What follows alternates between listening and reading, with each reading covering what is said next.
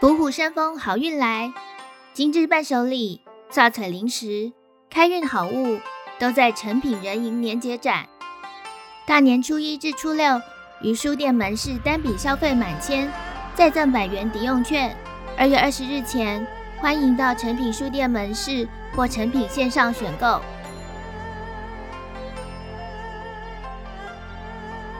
大家好，我是 Amber。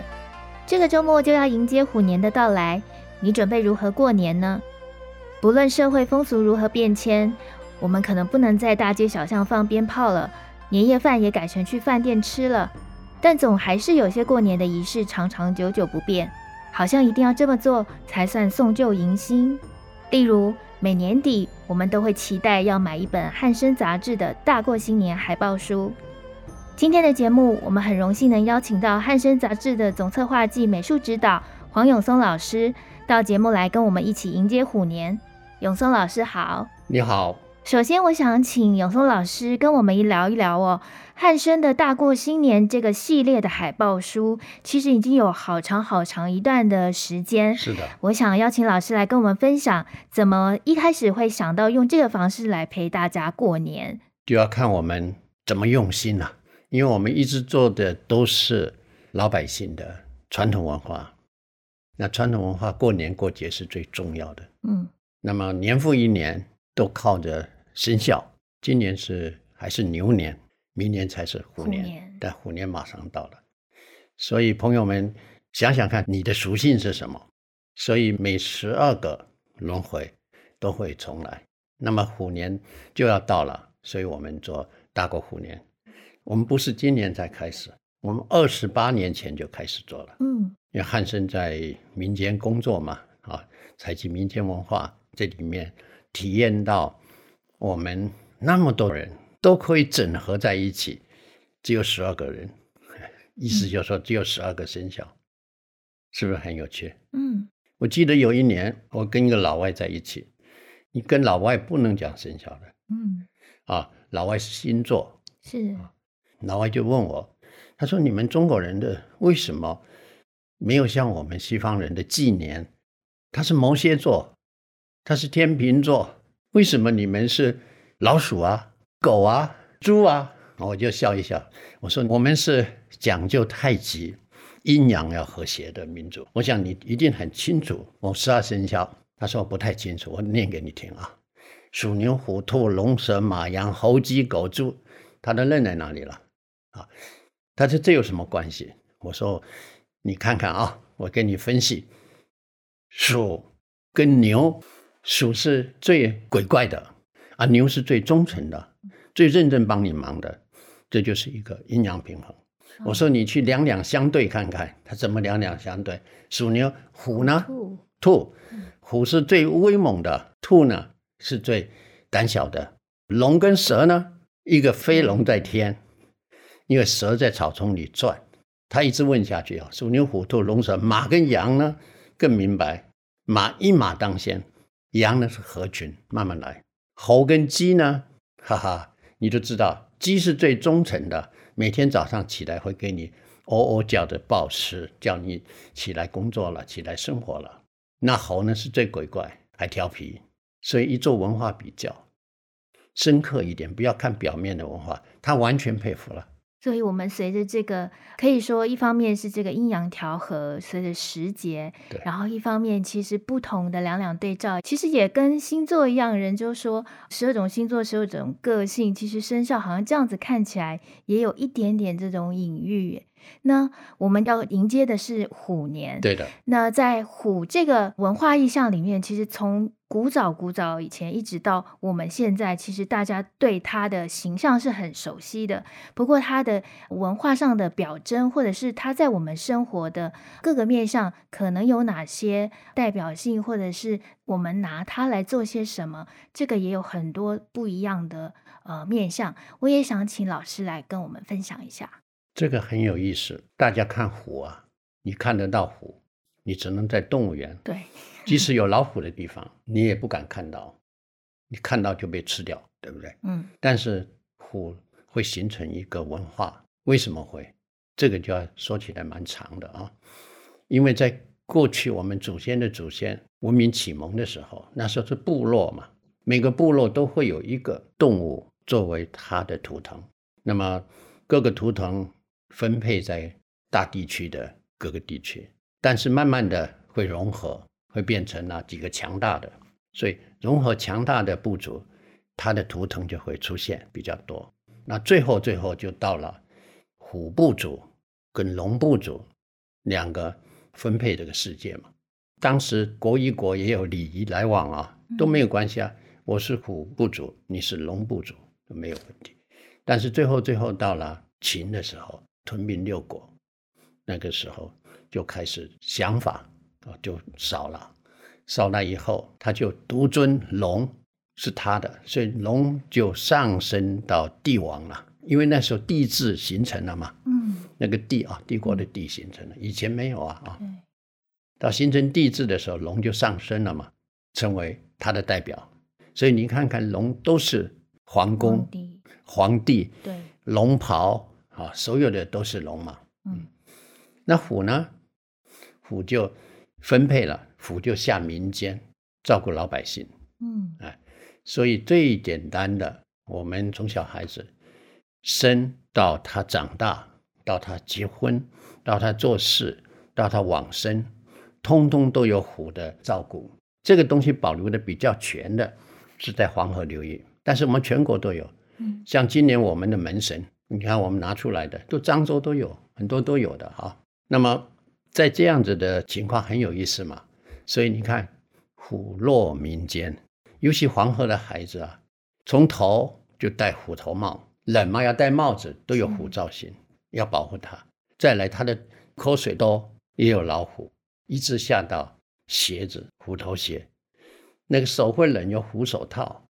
然后睡觉的时候呢，他的垫背有虎褥子，上面都画了老虎。他的盖的被子有的绣的老虎，就是让老虎来保护大家。做这些。刚刚虎文物的哈，虎的衣物也好的人是谁？是妈妈姐姐，她来缝，她来织。他们有看过老虎吗？没有，没有，一样，就这么传下来。嗯、在这个照顾老百姓方面，很亲切的。你的手套也是虎啊，睡的被子也是虎啊，啊，等等等等，这虎文化是最丰富、照顾最多的。从刚刚说的，其实虎老虎的形象，其实它是一个凶猛的野兽，但是它跟小朋友在一起的时候，就是一个小朋友可以跟它嬉玩啊，然后它是孩子的守护神的这种印象。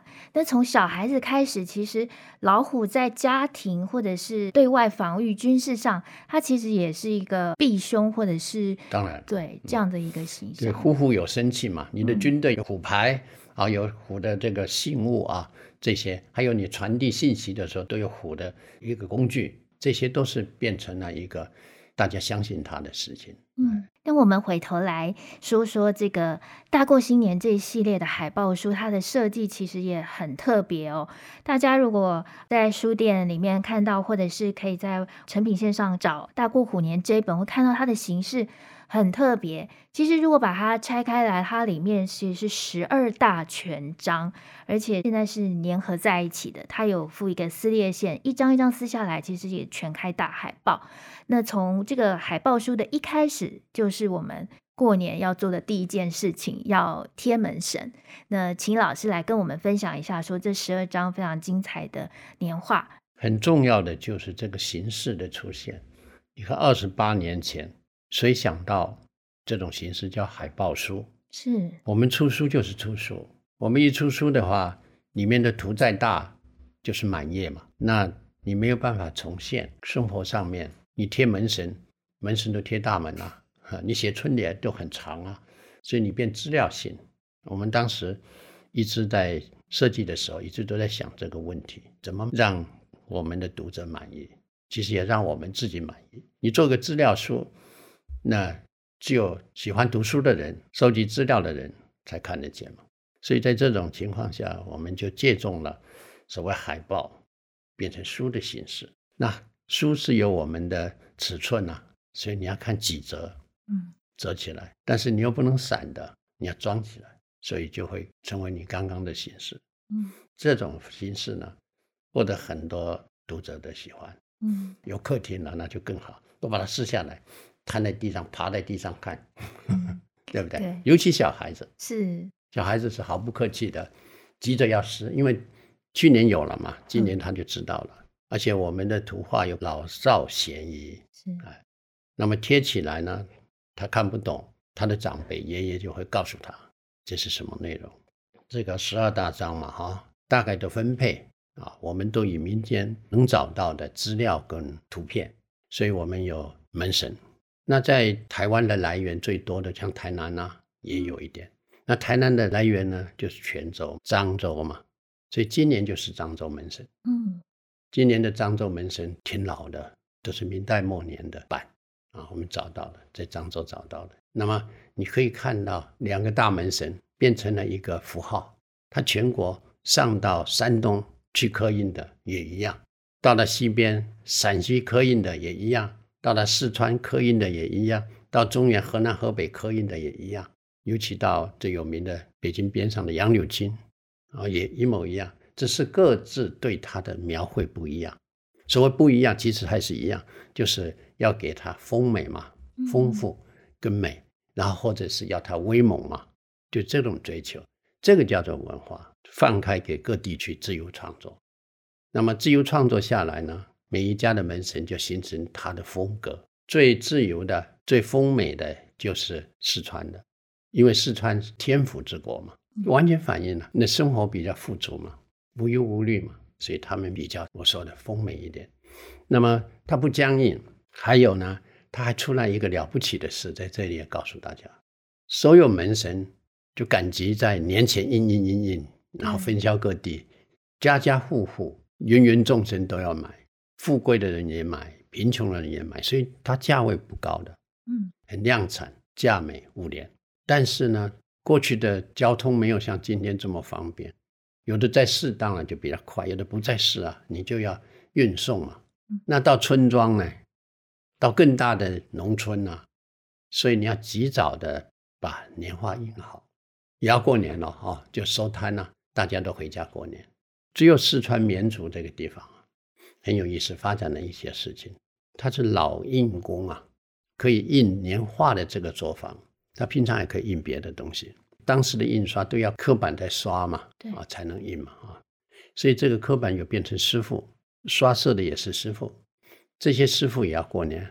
然后突然间有一次，就有一个师傅就跟商量一下，完了以后就跟老板谈。说收工了哈，我们把它打扫干净了。我们发现有很多纸张的边角料，嗯，还有很多颜色没有倒掉。那可不可以把多余的纸张、多余的颜料跟边角料，可以不要丢掉，送给我们？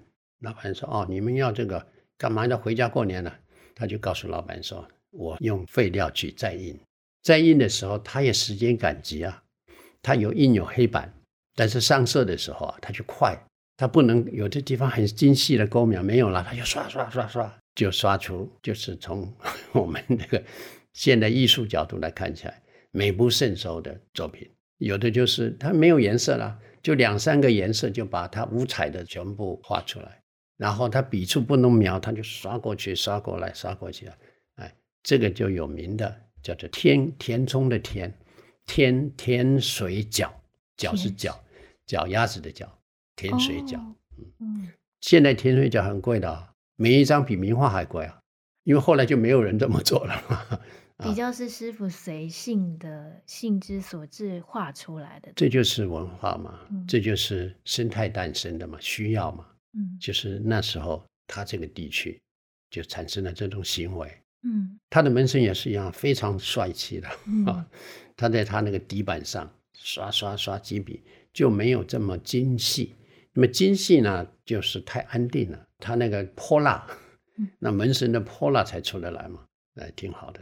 除了我们过年要贴门神之外，其实这个年画里面哦，还有几张，其实可能跟我们大致的人生的追求有一点点关系。现在人流行说什么财务自由啦，所以过年的时候都要来个求吉祥平安啊、福禄寿啊、大发财。大过虎年这本海报书里面也有几幅是，比如说福禄寿这个表现，嗯，这个一定的嘛，吉祥语一定要有的。嗯啊，第一个门神要有，为了过年，然后你要祝福嘛，所以从这个祝福的话，你刚刚说的吉祥平安啦，啊，吉祥语来源的地方，这些老太太都会剪纸。嗯，它的来源呢，基本上她要操持家里的事情，譬如说她要裁制衣服，所以她有剪刀嘛。嗯，啊，中国人又发明纸比较早，所以我们有纸嘛。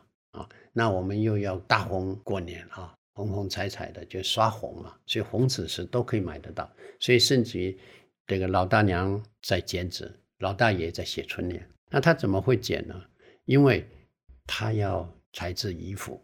要剪裁啊，裁制衣服里头，他还有他要做一点比较细腻的肚兜啦这些，他在上面要刺绣。嗯，刺绣在我们这个民族来讲很早的啊，因为我们民族对那个蚕丝的认识嘛，那么这就变成了妇女同胞的生态嘛，从小女孩子都要学啊，所以剪裁，剪刀的剪裁，然后跟图形的追求，你要刺绣啊，要有。花样，啊、对，哎，那有花样。这个花样可能不是妈妈给的，但是呢，是一直传传下来，一直传。